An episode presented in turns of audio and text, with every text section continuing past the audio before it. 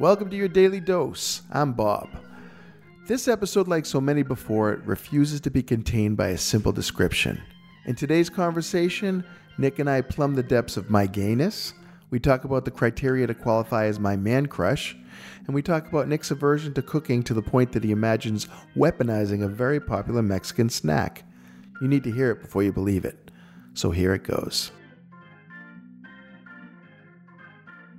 Um, I did want to talk about episode 100. So that's coming Ah, up yeah. on World Goth Day. That's hilarious.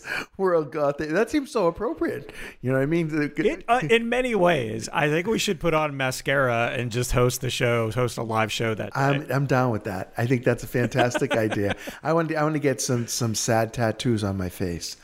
Uh, Yes. you know, I, I want to feel the, the, the weight and the darkness. I mean, you wear all black all the time. Yeah, but you know something? Don't I seem colorful anyways? Because I I, I bring the color from the inside, so I can be wearing all Oh, I black and people still see the rainbow. That's how gay I am. I show That up, you see the rainbow. They're like, "Wait, did what's going on with the colors in the room?" And I'm like, "That's just me." And and by gay, I am a little gay. I've acknowledged that my whole life, uh, in in that I'm kind of in, into guys, and I'm not into guys more than girls. I'm definitely into girls way more than guys when it comes to, you know, relationships and sex and stuff like that. But when it comes to just human beings, I have crushes on as many guys as there are uh, girls. And uh, I, I stop at kissing on the mouth. I had one one decent open mouth kiss with a man, and uh, that was on stage. That was uh, Adam Sharf. I actually bounced my mouth off his mouth, but it was a moment. It was a moment that the audience gasped at and surprised both of us. And uh, I was forever changed. I I walked off that stage saying, "I am not gay."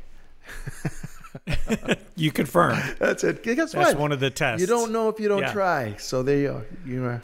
What are things that you've tried and said, "Uh-uh, that is not for me." Let's see. Cooking, cleaning. all, all the Um, No, menial no, chores. Just kidding.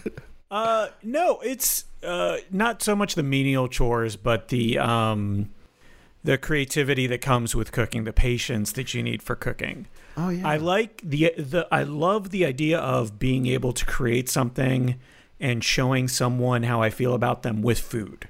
Yeah. My family But- always loved each other with food. That's a it's a lovely way to encourage fatness in your family Of too. Of course. Of course. but the like I can take it up to about this high in terms of my skill level, like pizza, quesadillas, some interesting toppings, Oh, yeah. that sort of thing.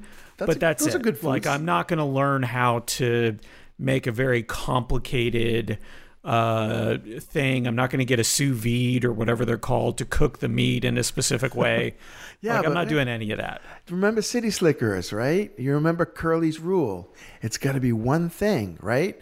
So you take any one of those things that you choose to cook. You know, it can be a pizza, it can be a frittata. My wife is amazing at making frittatas and omelets, and she can take anything that we have and make an amazing one of those things out of it. Now you could, you know, choose your choose your weapon, choose your awesome elder wand. And just do that one thing. Yeah. I'm in for that. It'll either be quesadilla or pizza, and they might be the same thing. I'm not sure. Kinda, they are because it's all, all the it's they have that thing called the Trinity where it's I think it's onions, peppers, uh, garlic. Uh, I think those are the three maybe, or onion, pe- peppers, and mushrooms that show up Celery? everywhere. Every, it's and maybe that's it. Oh, that's I think that's the Creole. Uh, Yes, For- yeah, making- for a for like a gumbo or something. yes, but again, how many Trinities are there? It's all Uh, one, two, three, four. The one from Matrix, Jesus, and the other two. Yeah, there's a few. Exactly. There's a lot of Trinities. There's there's a ton of Trinities. Too many Trinities, I think. Hey, so let me ask you this: Where, uh, when it comes to man crushes, or I guess the plural is man crush eye, what does it take for a dude to like turn your head? Well, I know it's kind of cliche, but uh, a good sense of humor and Yeah. uh, and um, good abs. Really, that, I think those two are the things for me. Those Uh, are the it's- two. Okay. Okay. I'm kidding about that. To tell you the truth, here's the, the, like the the man crushes that I've developed throughout my life. They've all been really smart people, really Yeah. passionate about what they do, really into what they do, and good at what they do, and wh- whatever that is, whether it's a job or uh, a life skill. It's just they're just passionate, so passionate that you get caught up in their passion, and all of a sudden I'm paying attention. And uh, so I, I, you know, they they don't have to be attractive. You know, that's not because I'm not going to sleep with them. Uh, so that's kind of the benefit of having a, a man crush versus having an actual romantic crush on someone. I never have So- to imagine being naked in front of them.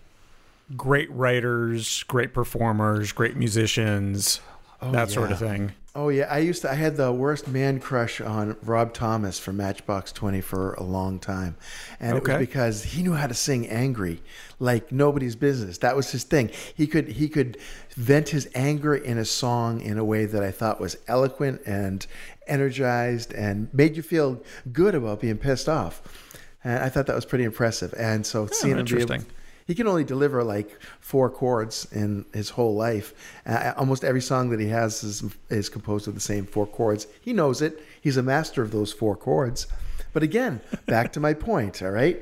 He became a millionaire using those four chords. What could you do, you know, with the quesadilla? Uh, I just started thinking about weapons. I'd like immediately go to the triangle shape of quesadillas and how to use them as weapons. Quesadilla spearheads. Yeah. I think that's a quesadilla arrowheads. Guess what? You could sell that. Put them on little sticks. Put them on churros, right? Put them on the end of a churro. on a stick. Yeah. Yeah, you know something quesadilla spears, queso spears, something like that. All right. Guess We're what? To something. I think this is something that would sell. Just don't poke your eye out. Hey, it's Nick. Thanks for listening to your daily dose.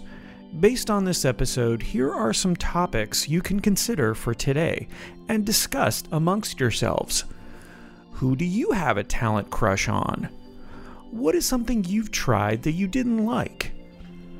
Are there any other foods you think we can weaponize for a new restaurant concept called Mean Cuisine?